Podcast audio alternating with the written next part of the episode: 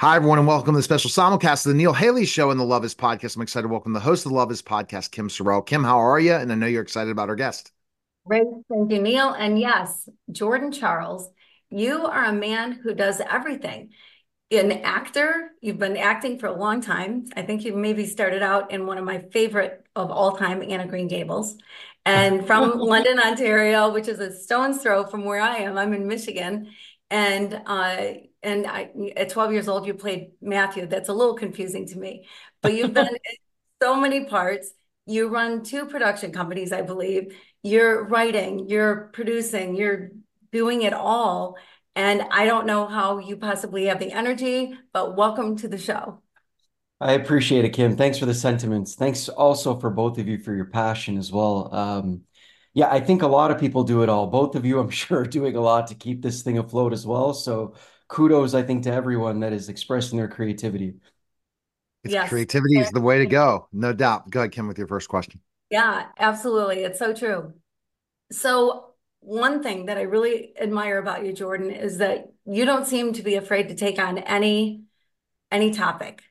And some topics seem to be pretty close to your heart. Like you're such an advocate for diversity and inclusion and and uh and where do, how can you tell me where does that come from and how does that play into your life?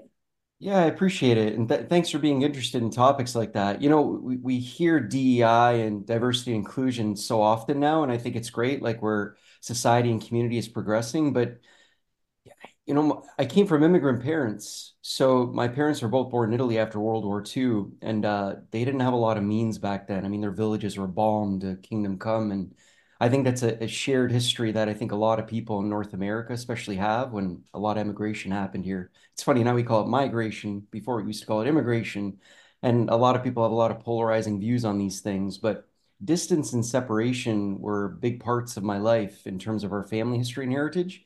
So the way that I grew up, I mean, it was a lot of multicultural community uh, involvement where my neighbors, you know, you could line up five neighbors on each side, and you've got Polish and Italian and Indian and Greek and Pakistani. That that was just my normal on a daily or weekly, monthly basis growing up. So I think a diverse world, I don't even know what that is if you don't even live in one. And I think it's very, very important now. The arts are really kind of grasping onto this concept that we need to tell stories and become part of creative filmmaking and even literature and all types of other cultural phenomenons where uh, you want to represent the world that you live in. And that's always been very important to me. I think that, you know, viewership is supposed to reflect uh, the things that we're looking at or the things that we represent. And if we can be part of that, I think it allows a lot of barriers and walls to break down to make make sure people recognize that we're all part of the same community. Hmm. And that's why you became a filmmaker because you can make a difference by telling, by coming, having your voice come out to reach more people than you can one on one. I agree, Neil. I'm sure both of you represent, you know, a lot of these purposes in your own pursuits as well. It's just important that we all have to act together in concert, I think, to herald these sentiments. You know, like we politically, religiously, spiritually, there's a lot of different things in the world right now that are causing a lot of conflict and challenge. It's probably always been like that. But I think as artists or people in the media or in the public eye that, you know, you folks are trying to herald as well we have to get behind things that we stand for and represent because I think it's going to really promote the type of world that we all end up living in. So, a great job what you guys are doing as well to herald different stories and different creatives as well. Yeah, well, I I I think it's great that that is your attitude and and it would be hard for that to be not your attitude in the neighborhood that you grew up in. So it's great.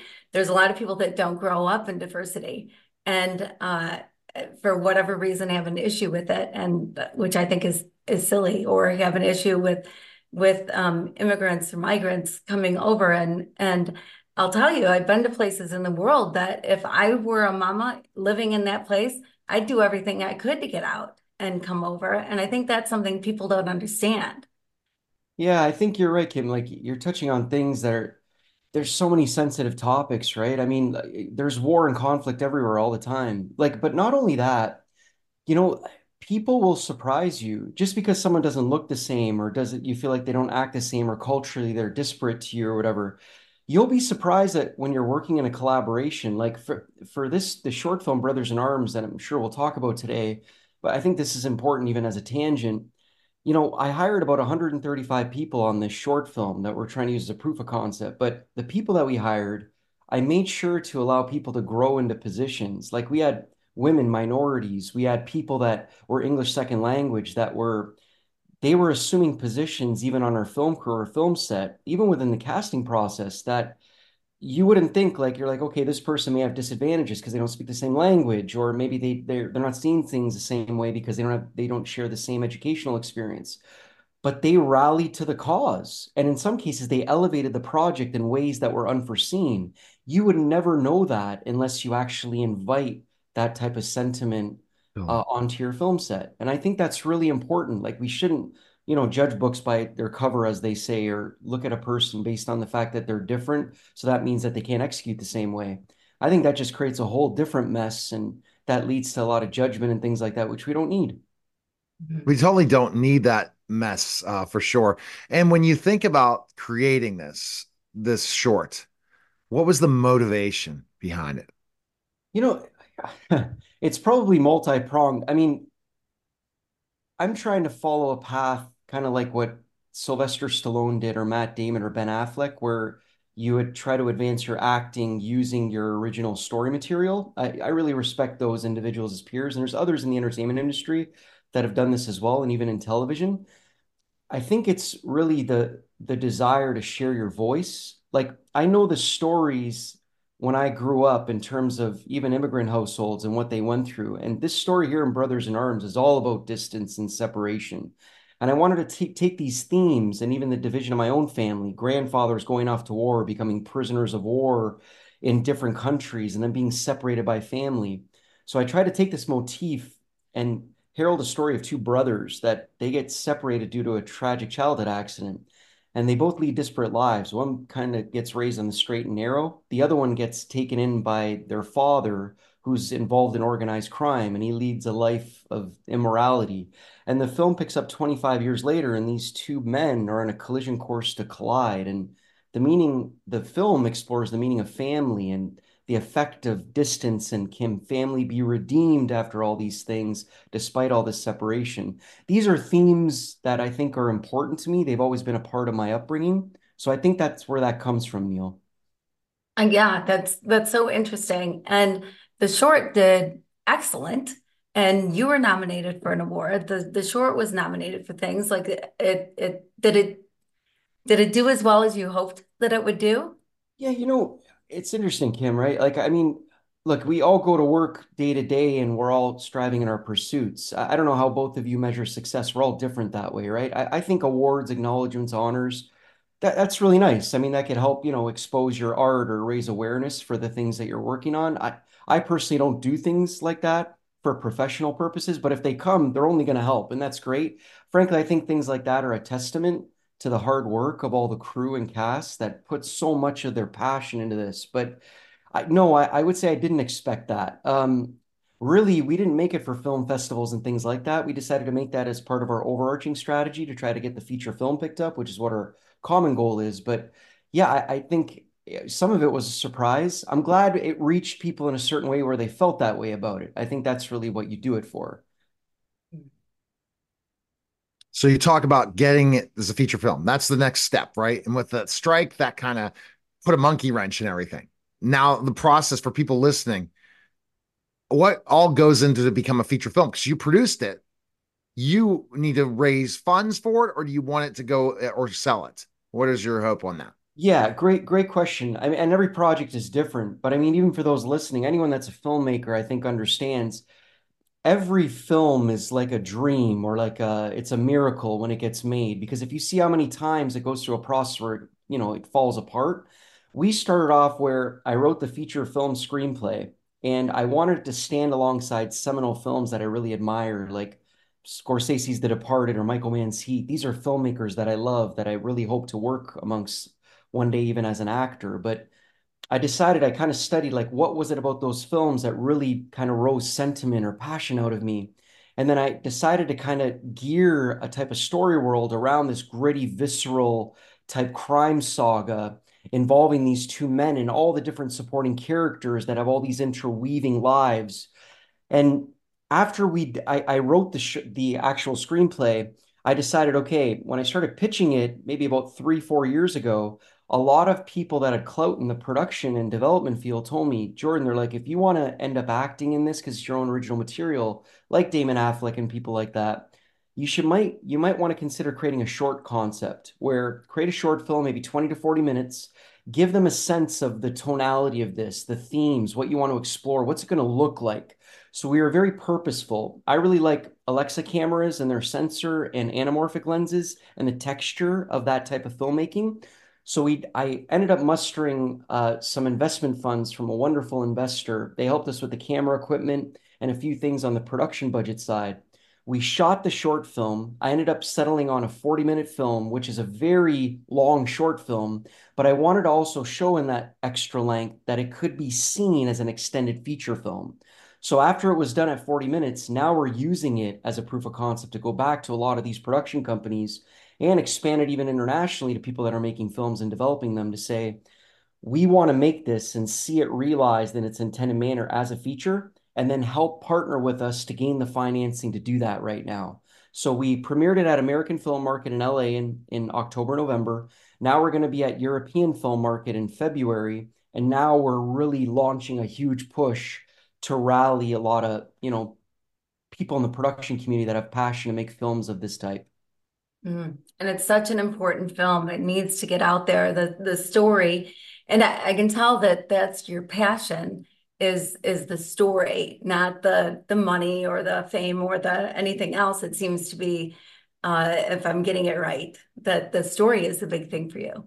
Yeah, it is. Like, you know, every project you want to give it the life that hopefully it can gain, like in terms of you make things and then you give it to the world and then you let them see how they feel about it. And then you they people emote and then they that cause them to want to learn more on subjects. Maybe people want to learn about immigration or they want to get a sense of like what people go through when they get raised or grown up differently. You don't know what it's going to rise up in people after the viewing experience but for me first and foremost I, am an actor. I'm a film and television actor. I, that's been in my blood since i was a little kid on stage. I do a lot of my production and I guess creative energies devoted to really advancing my acting in the industry. And but I do have a writer in me. So I've written four feature-length screenplays and I would love to be part of producing and acting in them. But you've got to rally around a lot of sentiment around your projects because it does ah. take a village, right?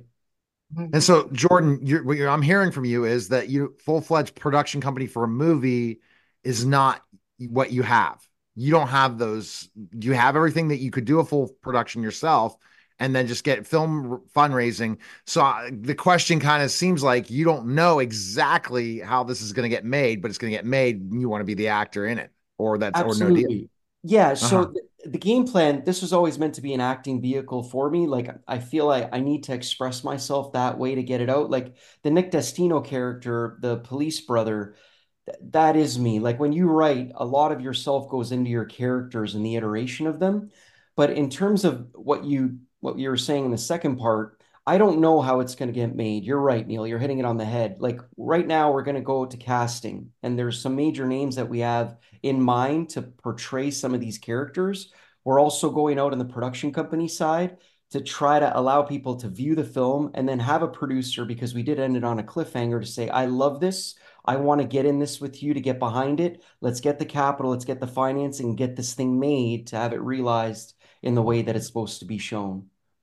And yeah, Kim, just to kind of learn what I've learned about in the film industry, as I'm my documentary is going to come alive. Uh, we're working on that process of my comeback into professional wrestling after being away from 25 years, jumping back in the ring at 51. Awesome. And I have a production company in Canada that's working on raising funds for that. That's only a week or two weeks into the process, but I've I, the creative end, and I also have another client uh, who I'm helping out that is a former uh, professional NFL athlete that dealt drugs, uh, had a like almost like a drug cartel while wow. he was playing in the NFL. The stories never come out. He's looking to sell it.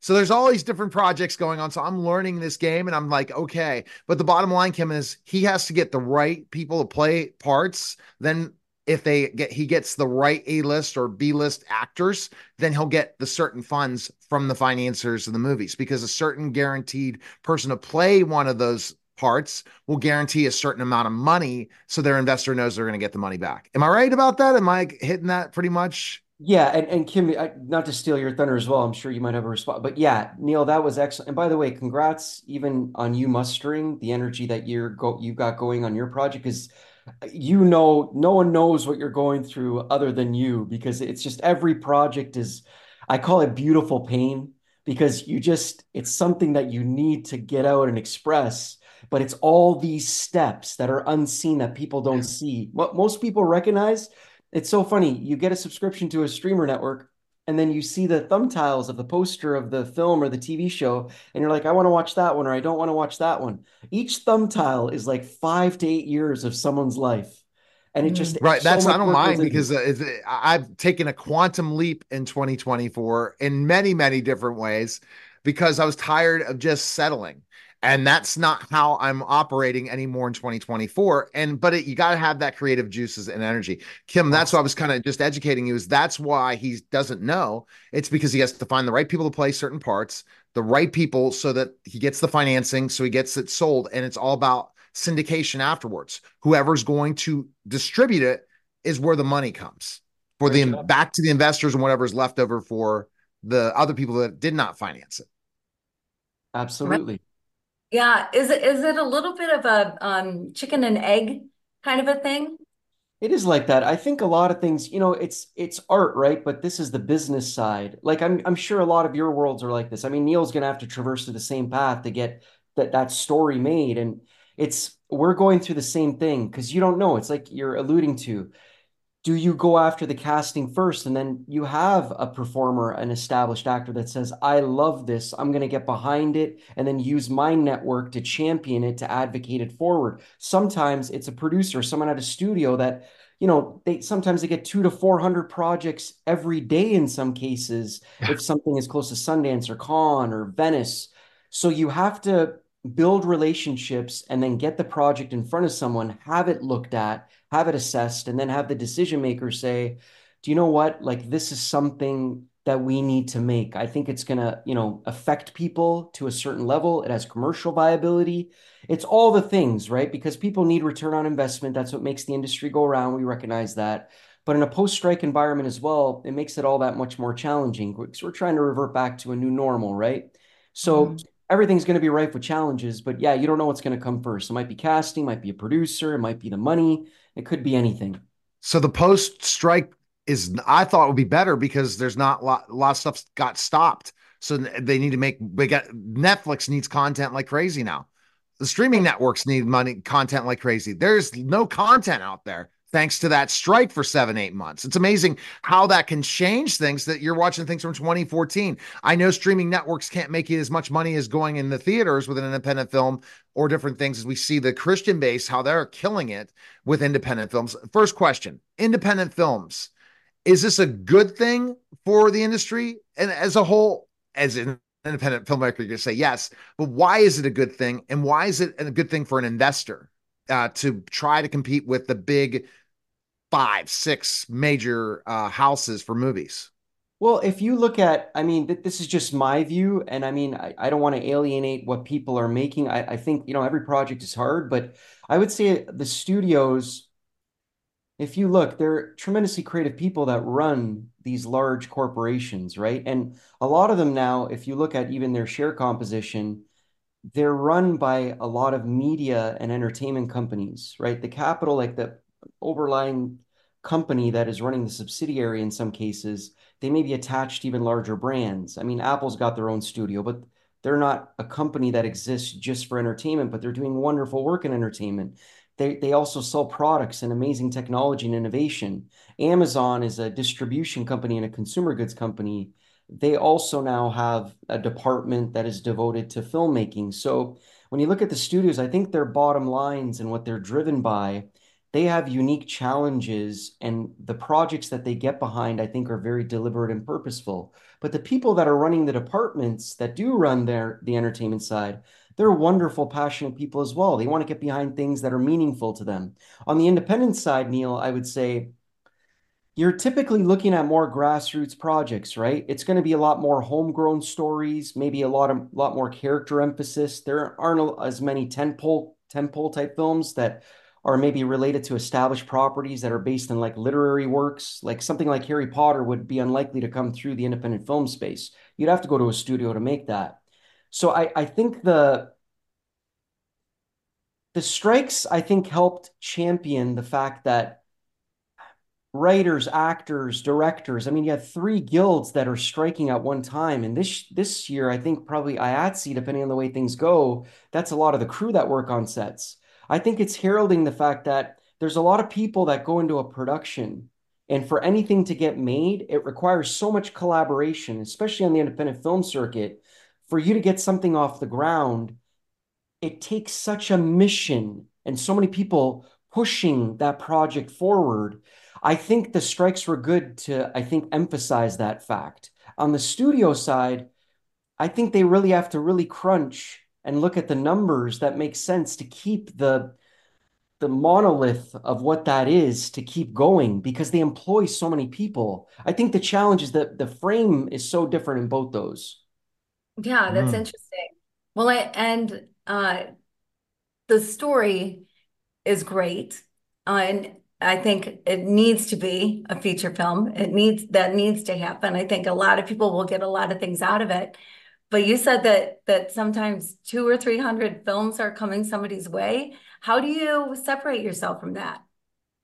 It's tough, Kim. You know, like you, you want to see it made so badly, right? It's like you said, like now you see, you get a taste. So many people after they watch it, they're like, wow, like that's it. I just get, I'm getting into the story. Like, what happens to these two men? Like, I, I want to see what, what goes on. And that's just a little sample. Like, if you see all the different challenges that are intertwined with all even the supporting characters that don't get explored in the short, there's so much more of the story to tell. To make the project, I think, stand out, I mean, getting acknowledgments, I think that helps because people want to get behind things that are maybe critically received properly, or I, I think even the subject matter, like anything that makes your heartbeat rise, I think in the watching, I think that helps as well. But also, it's building relationships, trying to get press done like we're doing now, uh, trying to alert people to the fact that the project exists.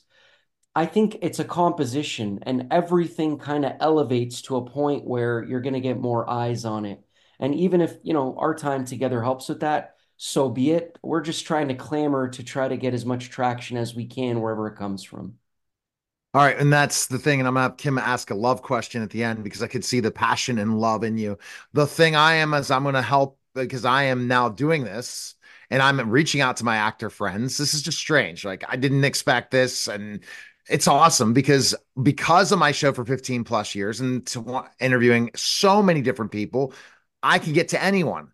And that's the truth guys. So you definitely have to check me out because i can i can reach out to anyone and get that relationship going. It's all about relationships. It's all about having that conversation and find somebody who really loves that project. So if i asked you right now why should this short be made into a movie? Why great question neil it's going to move people i think it will change people's understanding or feelings on disparate backgrounds I think it's going to cause a rise out of people in the watching. I think they're going to be swept away in the story narrative when they watch it. And if you go to films because of entertainment or escape, at the end of a film, when you're like, man, that hit me, I love it. I think that when we realize this in, in its intended form as a feature film, I think people are going to move that way. And if you want to go through an experience like that, this is the kind of film you want to watch.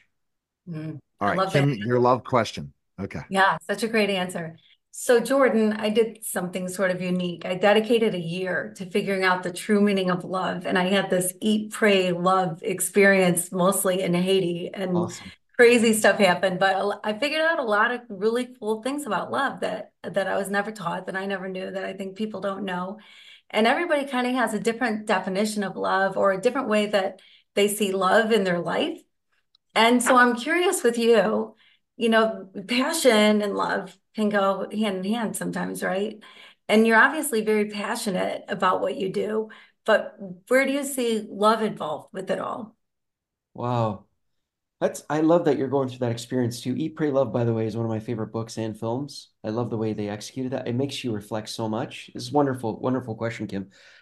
I, I would actually say for me, I mean, I, I was raised really well. Um, even though my parents were immigrants, they were hardworking. My dad was a welder. My mom, she was bent over a sink for like 36 years, sterilizing instruments in the operating room.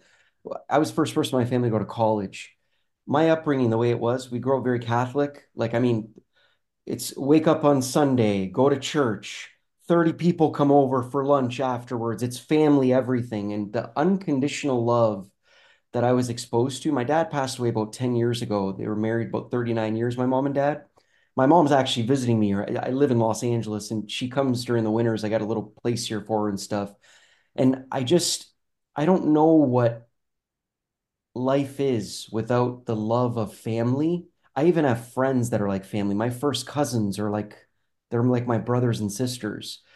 I think love is support. It's uh, how you endear yourself to other people. I think it's you projecting outward. I think your compassion and sympathy for the world. And I, I think we're all brothers and sisters to a certain degree. We don't act like it sometimes.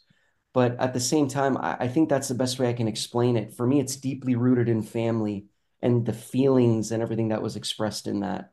That also might be somewhat of a Midwest thing. Ontarians and Michiganders, I think we're kind of the same. yeah, I think you're one and the same. What a great answer, Jordan. And uh, you know, like I said, off air, I'm going to chat with you because I definitely want to help you in any way to introduce you to some people that can help you get that to level to get a film made. I think that the creativity of people that when the content's not out there, everyone should be looking. Would you sell this to Netflix or Amazon after it's made? Yes or no? Yeah. So, and Neil, I appreciate the kind words. I, I don't come on shows like this to, to get help. I mean, I, they help with the you know the the treading that we're doing but that's really kind of you to do that like if the film just reaches people and it doesn't even go further then i'm still very grateful but yeah t- second part of your question yeah I, we're obviously we're gonna we'll be inclusive to consider all partners i mean some of the the the filmmaking that netflix and amazon apple all the major studios that they're creating there's some tremendous work that's coming out of there I think sometimes they get bad publicity. They're like, oh, we're all tired of Marvel films or superhero films.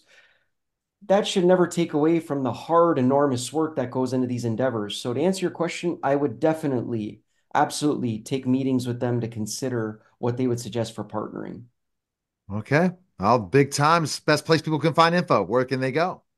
Yeah. so, you? information on the film, uh, watchbrothersinarms.com. That's the main website that highlights all the coming news on the film and what's happening with it and what we're trying to do with the project. Uh, for myself, my acting, they can go to actorjordancharles.com. Uh, my Instagram handle, I don't spend a lot of time on social media. My publicist, Amy, who I believe set this opportunity up, she's wonderful. Amy Prenner, shout out to her. Uh, at actor Jordan Charles. Um, I'm going to have to beef up the social presence as well, but that's coming. Hey, I took a lapse in it because of all my clients, eh, eh, because I have an agency and now I've started in Facebook and I'm following the Alex Hormozi model.